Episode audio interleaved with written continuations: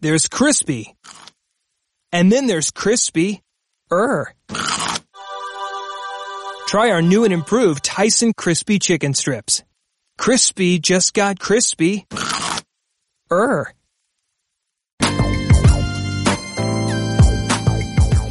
What's good, everyone? You're listening to HBCU 468, the Rhoden Fellows podcast. I'm Minia Shabazz from Grambling State University, and I'm your host today.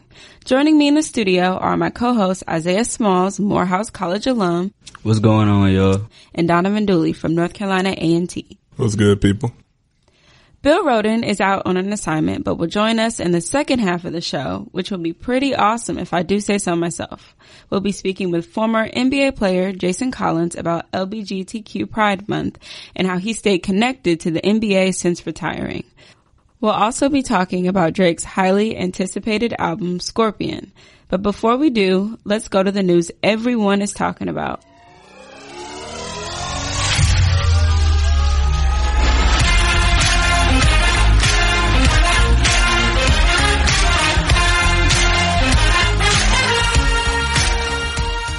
LeToya Luckett, actress and former Destiny Child member, is pregnant. Congratulations to her. But just kidding. LeBron is moving to LA. What do you think about this? Donovan, start us off. Well, obviously, I think this decision by Bron is one made, you know, it didn't really have much to do with basketball guys. I think when you look at it, I think Bron's family was really likes being in the LA area, really likes the, the you know, that West Coast feel. Um, I think this is a this is a move for Bron that's going to be outside of basketball, even going towards the end of his career when you talk about his entertainment business and, you know, him wanting to expand his reach outside of the game of basketball. So I think this was a, this was a business and more of a business and family decision, uh, more so than anything on the basketball court because I definitely felt that Paul George staying in Oklahoma City was going to significantly affect Bron's decision of going out to LA, but in turn that, that didn't end up happening. So I think for Bron, this was more of a, you know, what, what's the best, just, what's the best situation I can put my family in and what's the best situation I can put myself in going later down the line for after my career. And I, and ultimately I think that's the reason he chose LA. Uh, I'm gonna have to agree with you, Donovan. It's definitely bigger than basketball. Um, of course, you spoke about his entertainment company and fa- and his family and how they feel about the LA era area. Excuse me, but I think it also has to do with legacy a little bit. Um, Mr. Rhoden wrote about how in order for LeBron to actually surpass Jordan, he would have to bring three different teams to an NBA championship. And then outside of that, I think he wants to be the one that kind of revitalizes the Lakers. You know, we've seen how they've been since, you know, the, the loss of Kobe and really with Kobe still on the roster towards the end of his career. And so I think it's big for him to be able to revitalize the Lakers uh, roster, the fan base, um, I definitely think that this is an interesting move for LeBron. I think everyone projected that he was going to the Lakers. You know, I just think that it's crazy the amount of, you know, talent everyone's in the West now and the Celtics and 76ers are really going to have to grow quickly in order to stay relevant. And um, I think it will be an interesting dynamic to see them as well as far as Golden State and then the Lakers kind of battling out. You know, that's going to be interesting. I don't think that they're the Lakers are ready right now. I think that they're missing, you know, have a missing link. But hopefully, you know, that does get secured and that would really, so they can even compete with the Warriors. That roster is terrible. It's horrid. Oh my God the fact that they still have Luol Deng on it just it just okay. Yeah, now that now that right there is a lot. like, a headache, bro. Like I don't understand how you have Luol Deng still on the roster. He hasn't played in three years. Oh my god. I've never even seen him in the Lakers uniform. I've seen him. I've seen him twice, literally twice in the Lakers uniform. But if That's LeBron it. is able to do this, like you know, ugh, he can't That's do it by be, himself though. He ain't doing it this year. He's he ain't gonna do it this year. this year. He's got four years. He's not. yeah, yeah, he got four years. He, he has three in the player option. Three in the yeah. player. Three in the player option. Yeah, but it, it, ain't happening this year. Like the championship, like the Bronze run, the finals I don't think you can over. give up that easily. No, I no, think it's over. it might. It's, it's over. It's so Houston over. is back. We don't even got to start talking about Golden State. I'm pretty sure. Like we all know how they. Do you know what the West yeah. is? The West is a gauntlet. OKC. Damian and the boys out in Portland. Let's not even start talking about. That. So next year, next year, you guys think. if they get Kawhi, 2019 20 season. That's, they get that's where the Kawhi, championship aspirations. yeah, believe. that's if they get Kawhi or another superstar. Because what's it been like since 2012 since they won Since who won? Lakers? The Lakers. Yeah, Oh, since they won a playoff game. Mm, that's a good. That's a Or great question. That's a great question. yeah. It's been I a think it's been since 2012.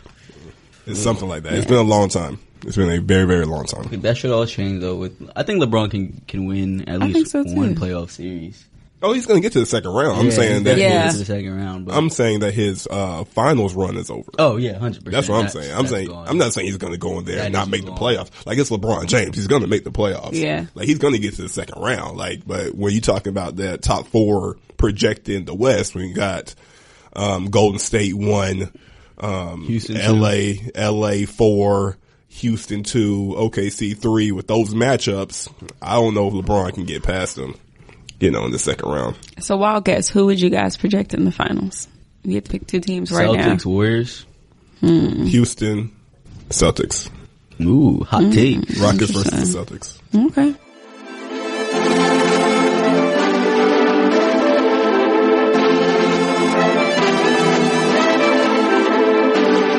So with that out the way, let's dive into this new Drake. As you all know, the Canadian artist recently dropped his fifth studio album, Scorpion.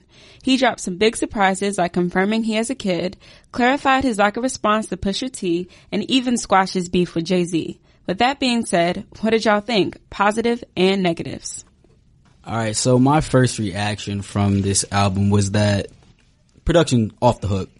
Uh, it was amazing. Uh, all everybody that this man Drake had from No ID, from Forty, like everyone really just put their whole foot into these beats.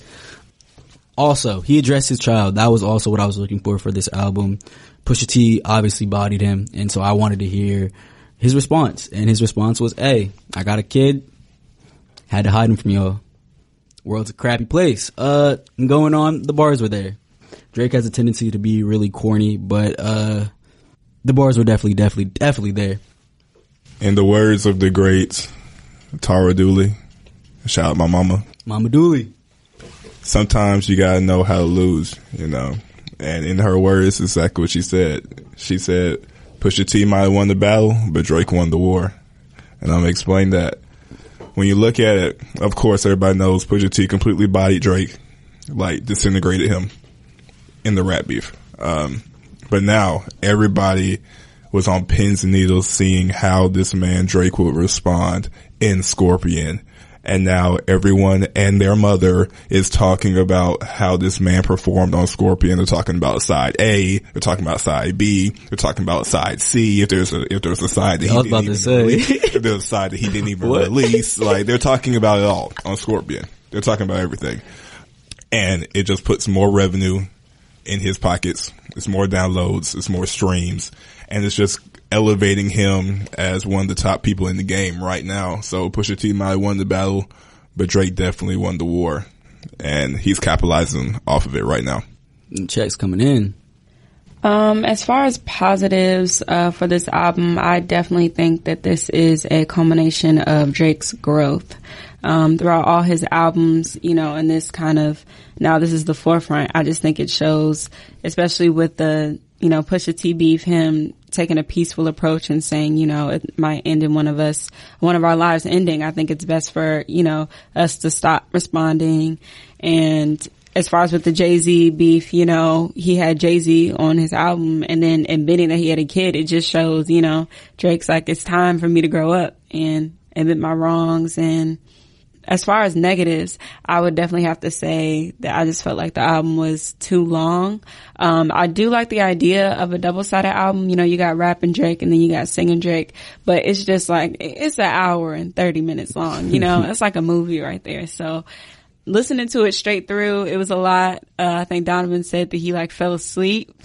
I was calling Z's during Ratchet Yeah. Birthday. I'm not gonna lie to you. Yeah. That song will make you call Z's. You can be fully awake. yeah, but when you, you know, when you can go back and listen to your favorite songs, you know, you have a wide selection to choose from. So, That is very true. Mm-hmm. I also believe the production, like Isaiah mentioned, was immaculate on this song. Definitely. On this album, on both, on both sides, A and B. Um, I feel like Drake was really expanded himself and showed every um, every facet of his um, ability um, during this album, which was really really great for his fans. Um, like Isaiah probably mentioned earlier, um, to give him to give them you know just a, the overarching side of Drake and who Drake is as an artist now. And so I believe that was the good part of it.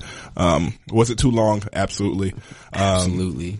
Many people on Twitter have said we could have used, used about 12 of the 25 songs. And I, and I completely agree with that because we just didn't need all that, man. Like I said, I was calling Z's during Ratchet Happy Birthday. And by the time, by the time that fantasy song came on, I was already knocked out. Like, come on now.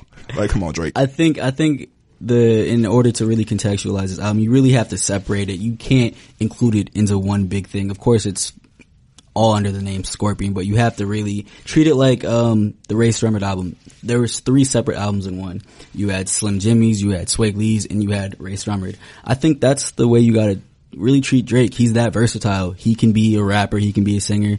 And my biggest beef with Drake was that he could never please all of his fans on one album, but I think this was the one that he really, really did a good job. But um, in terms of negatives, though, did not need God's plan or I'm upset on there. Would have done amazing without it, um, especially on side A. Didn't need it. I'm Um, upset. I'm upset about I'm upset. That's fine. You are. But also, Michael Jackson, you could have kept that in the vault. Stop. You did not need to bring that man back for the deck. Oh, back from the dead for that. Just I can't fade. I'm oh, not. Oh, cap. Caps lock. Was not a was not a good It song. was a good I song. disagree with you, Isaiah. I know you do. That's fine. because the fact that we saw, we were like, oh, Michael Jackson, like it gives that wow factor. And you know, the fact that he was able to get Michael Jackson's voice in a new song that nobody's he's heard, Drake. it's kind of, And it, pro- it was produced He's Drake. well. Ugh. but it's, you know, it's kind of like, remembrance, like oh, like paying homage to Michael Jackson. But I think the You- best the to- message of the song, like oh, like we got Michael Jackson in the song, like that's what you have to li- listen to. I think the best way to pay homage to this man would have been to A, leave him where he is, or B, if you gotta bring him back, bring him back on a better song than that, cause that wasn't it.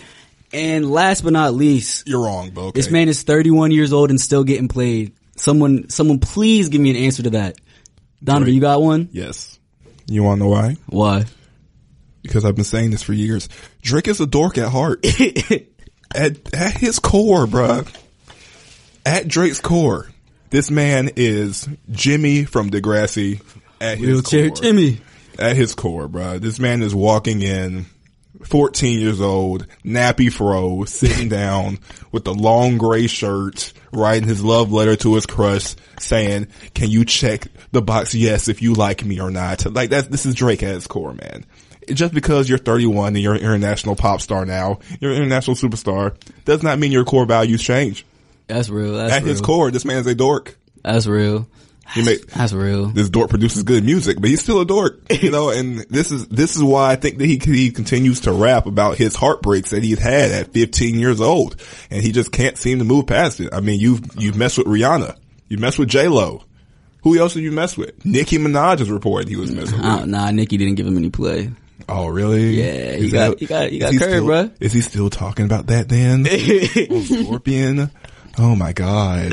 Do you guys think like when he's sixty, he's gonna be rapping about his heartbreaking and stuff? I think he's gonna be start rapping about uh, Adonis's heartbreak at that point. He's gonna be he's gonna be one of those that. helicopter parents, and he's gonna be like, "Hey man, my son got his heart broken in kindergarten. Man, I can't fade. I was about to run up on the parents, man. Is he? I mean, he's only seen that child twice and I don't know, was it like almost a year or so? About a year and a half. But he's not so a deadbeat. Only deadbeats are the ones I'll Sips be rapping tea. on." Sips tea. I'm gonna need a 70 on that deadbeat. Mm. All right, but let's let's uh kind of go back a little bit. So, do y'all think that Drake took the right approach with this beef? Yes. Is the beef even over with Pusha T? What's going on? Oh, it's done. It's done. Who won? done. Who won? Pusha T, obviously. Pusha T one. It's like I mentioned earlier. Yeah. Shout out Tara Dooley again. Um, Oh. sometimes you got no one take that L. That's real. He took you it like a man. And he took that L. He he may have lost the battle, but he won the war. That's real. And he definitely took the right approach. Um, you know, producing this album and letting these people come in and just shower him and shower him with um their praise of this album because everyone wanted to hear what this man Drake had to say in response to everything that Pusha said. So So I believe that the beef is over, but I don't agree with Drake's approach to this. I really don't. Um, Cast. it just seems like one thing after another. You know, he kept saying, what, "What's his name again?" J. Prince. J. Prince, yeah. He came out, he was like, oh, if Drake, he actually made, you know, the diss song, but if Drake drops this, it's gonna be really bad for like Kanye. So that's why he didn't release it at first. And now Drake's gonna say, oh, well, you know, I'm not gonna release it because it might end in one of our lives ending. Like, come on. It, it's one thing after another. Like, you're just trying to make up excuses. Like, you bodied Meek, body Pusha T. Uh, not that hard. You know how to do it, Drake. No, Medea no, no, these no. folks out. No, he can't. Medea You know, calling them out. Like I said in the last podcast, There's is that no- a world tour or your girls tour? Do it again, Drake. I don't Do think it he would have again. been able to do that to Pusha. Drake did not want to go as dark.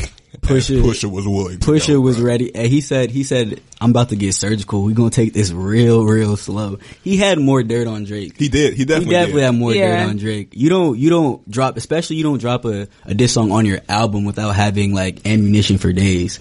So Drake's scared. That's what I'm kind of hearing you say. I mean, hey, I mean, the man is four hey, years old with brains. hey. I mean, I'd be scared too. Come on now. Come on hey, now. but hey, you gonna say that to Pusha T's face? Who? Me? Yeah, yeah, you. Is he forty? That he's four years old with braids? Yeah, yes, I would say that Oh, to yeah, his face. Yeah, yeah, you gonna you gonna wake up dead. But uh next, let's let's move on. Uh, so in terms of we all know Drake, how good Drake is with the IG quotables. What is one line that our audience will be able to find under one of y'all pictures? this I year? got you. I got Okay. you. Um, I gotta take mine from Sandra's Rose. Okay, I'm the chosen one. Flowers never pick themselves. Um, mine. It was just a great, it was just great, man. I heard that right before the break in the song and I was just like, whoa, I gotta rewind this. Yeah, gotta- I did the gotta, same thing. I gotta bring this back to see what this man actually said because this one, that, that was pretty heat. That was pretty heat. Um, but the thing about it is though, like with any, um, good Drake quotables, we're going to be seeing them, um, um, overwritten on IG. So, um, I'm gonna challenge everybody that's, that's listening to this. If you, if you see that IG caption, please comment basic under it so we can stop this madness. That's why you always got to get your captions out in the next 24 hours or else it's done. What about you, Mania? Um, I'm definitely gonna go with uh eight out of ten. Too rich for who? Y'all just got rich again. That's real. Apparently that's a sub at Kanye too. You know how Kanye went in debt. Broke. Yeah. That's unfortunate. However, you know me, I'm gonna have to go with the Morehouse anthem on finesse. It takes some finesse. That's it. That's all I needed. I don't know what that was, but you That's were, all I needed. You were definitely out of key with that, but it's That's- okay. Hey, I, hey, I wasn't fine. even trying to be in key because I can't sing, and that's the beauty about knowing you can't sing. no one can ever ever hurt you. All right. So at the same time, I'm emotionless. oh yeah, yeah, yeah, yeah, yeah. That's dead. That's dead. So we all know that Drake, in the words of Donovan Dooley, is a dork sometimes. Yeah. I like makes the word dork. I He like. I, I just like he's he's a no stranger to being corny. So what what's that one corny line that y'all just can't can't get over in terms of Drake?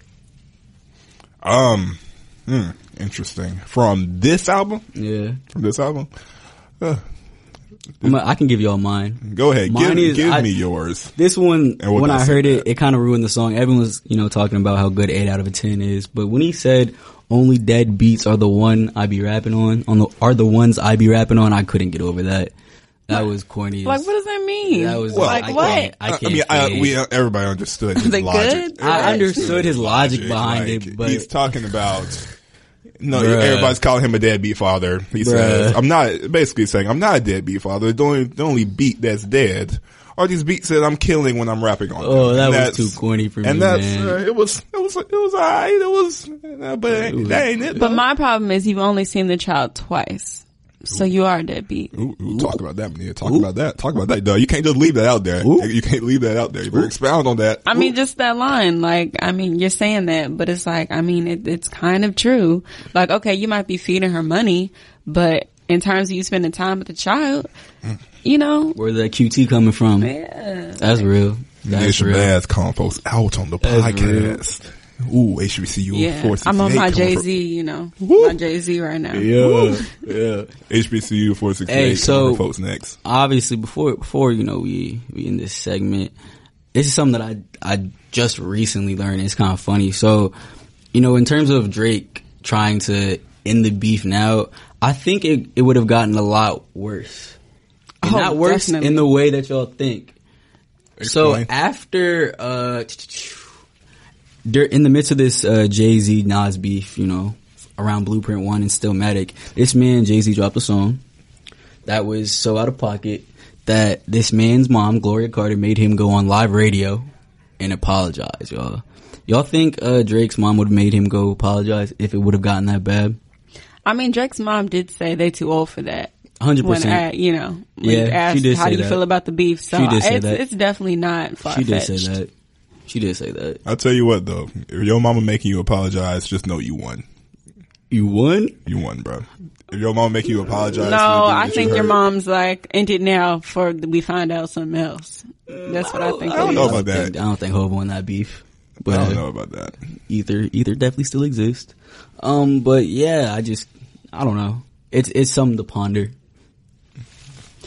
So before we get out of here, I have to ask you guys, what was your all-time favorite song on this album? All time. I'm gonna go with emotionless, and not far behind it is non. Oh, you're not singing it today?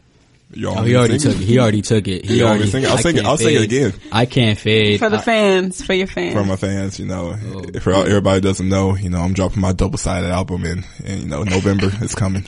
Um, but here goes. Emotionless. yes, side B. That's that side B. That's that side B dooley. We don't know nothing about that side B dooley.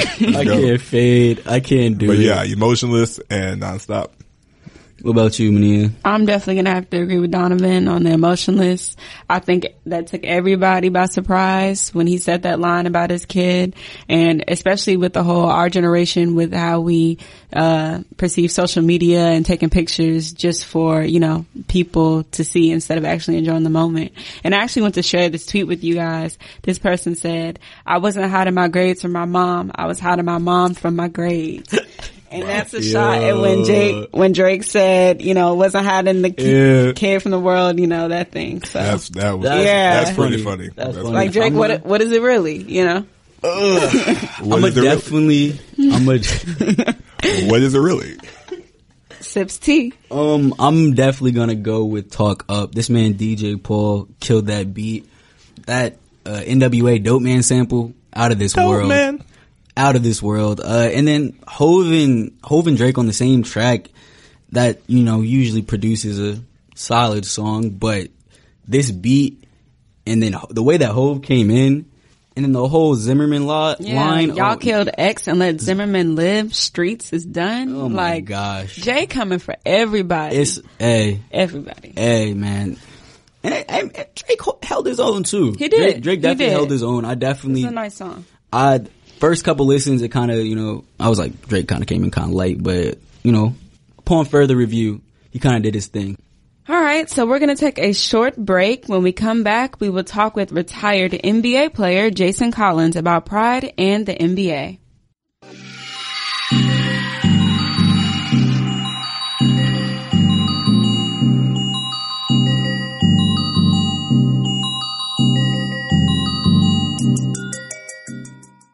Before we jump into the next segment, just want to let folks know that Bill Rhoden is on the line. Welcome back, Bill. Great to be here, guys. You guys have really uh, commandeered the program, doing a great job. Before we talk to Jason, give us your quick thoughts on LeBron's move to LA. Well, Mania, uh, I guess my first thought was that I wish I was going with him. Uh, you know, I love Los Angeles. I mean, it's nothing like New York, but LA is great. And for everything that LeBron wants to do uh, for his business interests, probably for his family, uh, you know, quality of life, I think Los Angeles is just the perfect place to be at this particular juncture. And also, I think that for his legacy, you know, uh, to have the chance to resuscitate a, great organization in the Lakers. And then the idea of leading the Lakers to a championship. That would be the third franchise that LeBron would lead to a, a, a championship. You know, Cleveland, Miami, and now LA. I think if he were to do that, pull that off, I think there would be no doubt in any reasonable, reasonable person's mind that he was the greatest of all time. So I just think it's a great move for him.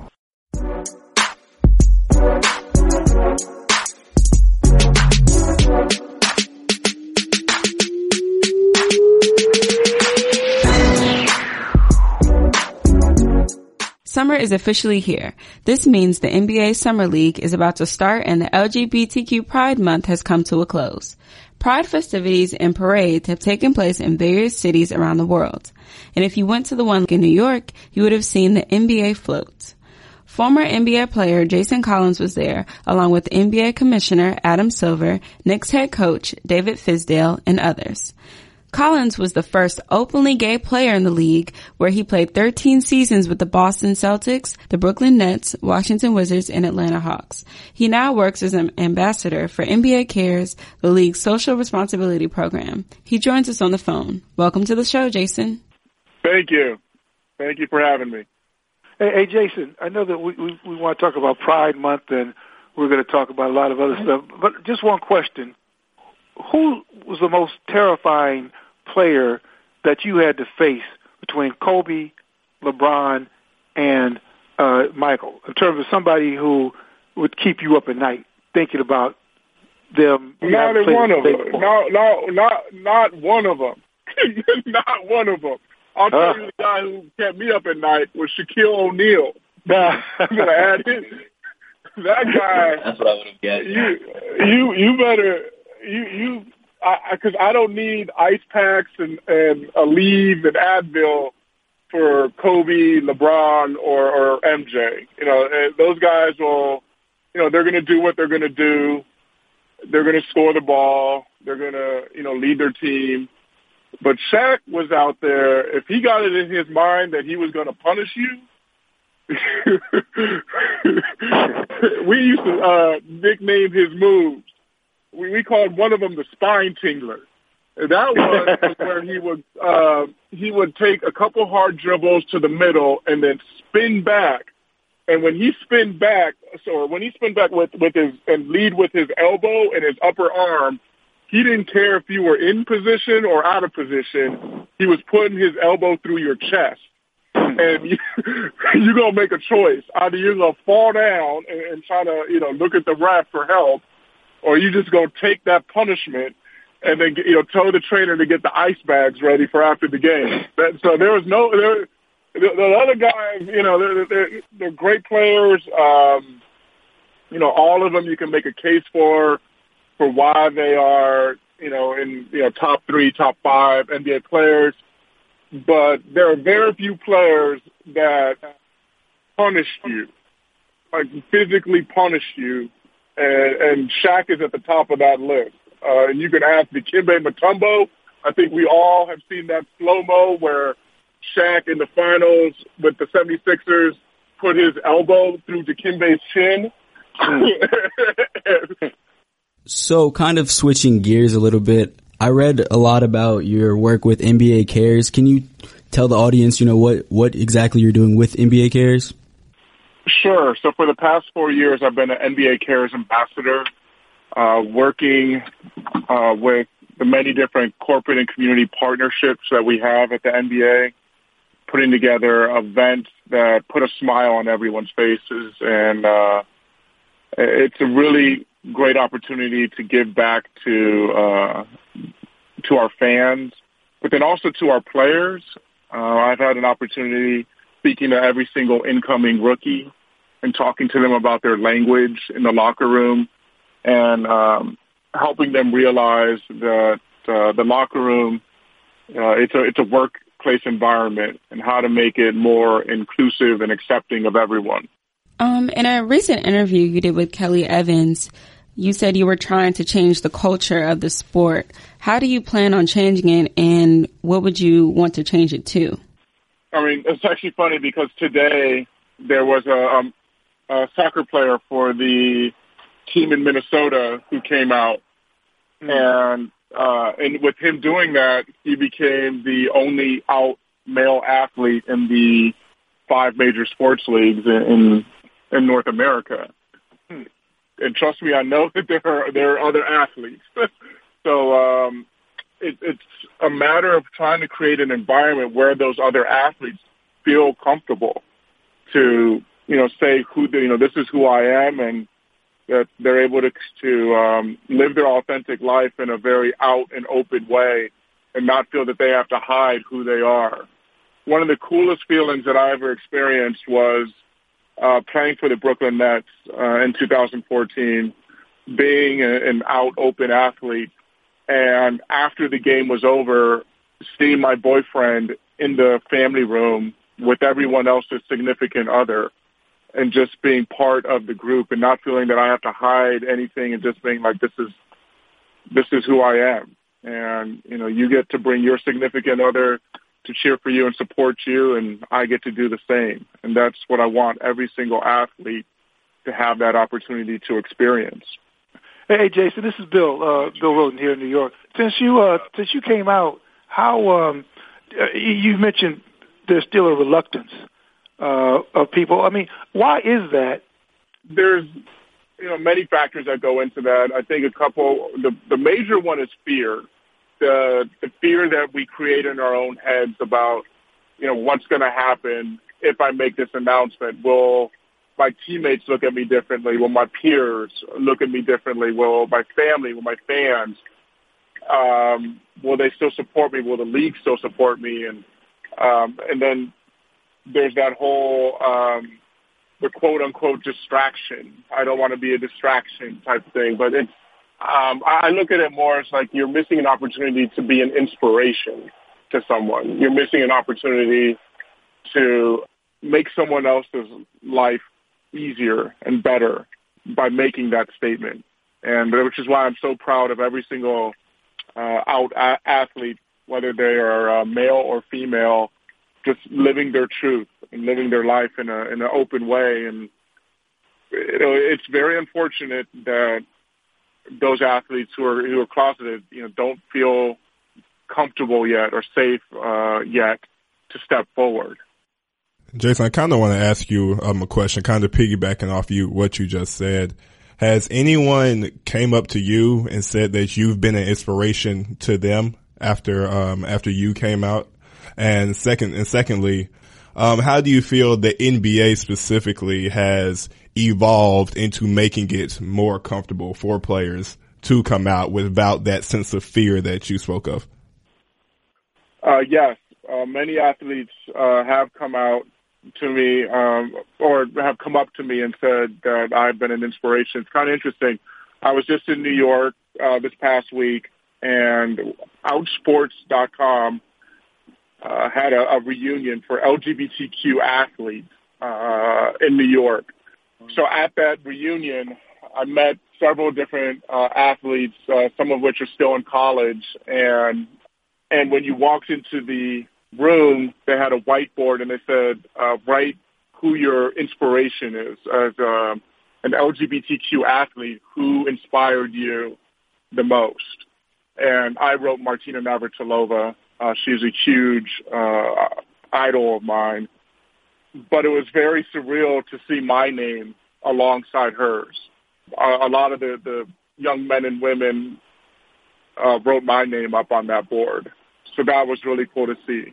Um, your second question about the NBA. The NBA continues as an organization, especially from the league office perspective, to send out signals that you will be supported, you will be accepted.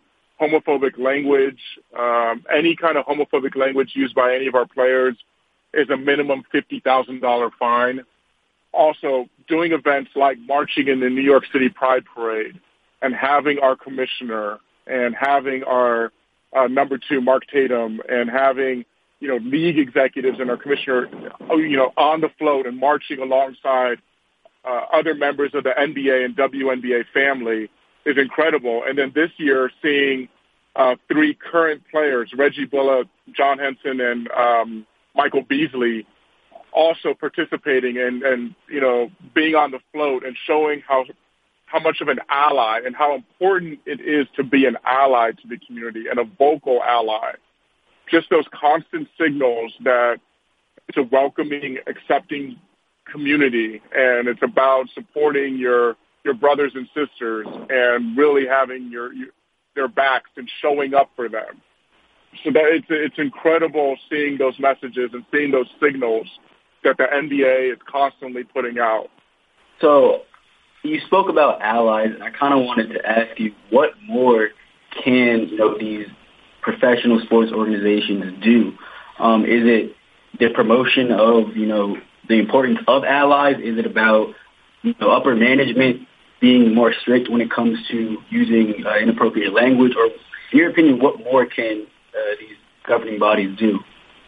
If you're an athlete or if you're a coach, general manager, owner, use the platform that you have and be vocal, be visible, show up. If you see something that's inappropriate, put a stop to it immediately. You know, just it's it's a matter of being vocal, being visible constantly. So it's not just like a one-time thing, and that's the one the great thing about the NBA. We're not just a one-time thing. Uh, we have a program called NBA Voices where we will go into local communities. We've had over 350 of them. And we'll talk about a range of subjects, whether it's trying to bring inner city uh, law enforcement and the kids together, or like we did in New York, working with the local Boys and Girls Club with some of their members who identify as members of the LGBTQ family or allies, and talking to them about how we can can make sports a more inclusive, and in particular, make basketball a more inclusive sport for everyone. Um, so it's it's it's constant thing of um, being vocal, being visible, and being consistent in your message every single day. Hey, uh, one one uh, thing for me. This is Bill again. You, you still mention. I mean, you, you you know, as much as the NBA is doing, NFL, hockey, I, I think there still just seems to be this fear or reluctance, and maybe yeah. excuse me, it's not the players, but it's, it's the audience, it's the fans. I only had one bad experience face to face, and that was with another player. But my my interactions with the fans were incredible. Even in cities that I, I wasn't expecting in the South, in the Bible Belt, going through Dallas, New Orleans, Charlotte, um, the reaction from the fans was it, it was incredible. You're always going to have those online people, you know, the online, you know, quote unquote, those trolls out there who hide behind their keyboards saying comments, but you know, haters are going to hate regardless. Uh, but to my face, the fans were incredible. I think the fans understand that it's about, you know, supporting those athletes and then, okay, I support, and it's, so we kind of see it in women's sports already in the WNBA, where Elena Delle Donne comes out right before the Rio Olympics, and everyone's like, "Yeah, now go win that gold medal. Good for you. Go win that gold medal." And we saw it last year with Sue Bird uh, when she came out. That it's like, "Yeah, okay, how's the team doing? Okay, you know, she's a future Hall of Famer, and it's about the team. It's always it'll, it'll always come back to being about the team." Unless, of course, there's certain members of the media who just seem to obsess over it. And um, even with me, when I came out and, you know, when I was back with the Brooklyn Nets, and yes, the media covered me for like two weeks, but then it was like, oh, wait, how are the Nets doing? Oh, in, in my first 12 games back, we're 10 and 2, and we're making a strong push for the playoffs. So it's, um, it'll always come back, and I keep telling those, those athletes that I talk to that are in the closet that it'll always come back eventually to the team. How's the team doing? If you're if you're in a team sport, you know how's the team doing? Are you performing? And it'll it'll you know things will eventually get back to normal. And we saw that with Robbie Rogers in MLS and, and soccer, and I'm sure that we will see that again with the uh, the young man who just came out uh, with the Minnesota team. But it, it'll eventually get back to being about how's the team doing. We recorded this interview last week, so we didn't get to ask Jason what he thought about LeBron's decision to be a Laker, but we did ask him to predict where LeBron would go. Here's what he had to say. If he can convince another, like a Kawhi Leonard, Paul George, to wind up with him in uh, on the same team, I would think that the Lakers would be a great destination you know, there's it'll be interesting. It'll be fun to see what happens. I think Chris Paul is going to stay in Houston. Um, it, it would have been great to see what would have happened if a healthy Chris Paul for Game Six and Game Seven. What would have happened? Um, but you know, we'll never know. But I, I think I think that because going into last year, people were talking about, you know, Chris needs the ball in his hands, and so does James, and you know will they be able to, you know, play along with, alongside each other, and how will that work out? And they showed that it works out just fine. You know, James Harden goes on to win the MVP, and Chris Paul goes on to show, at least in that um, that prior series, that and even in the Golden State series, that he is still the Chris Paul that's uh, a playmaker and you know one of the best point guards uh, in the league. So it'll be interesting to see what happens, though. Jason, thank you so much for coming on to the show. All right, take care, guys. Yeah, thank you.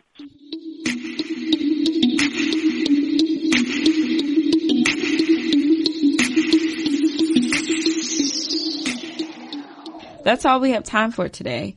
If there's anything you'd like us to cover, or if you want to leave us a comment, tweet us at the undefeated hashtag Rhoden Fellows.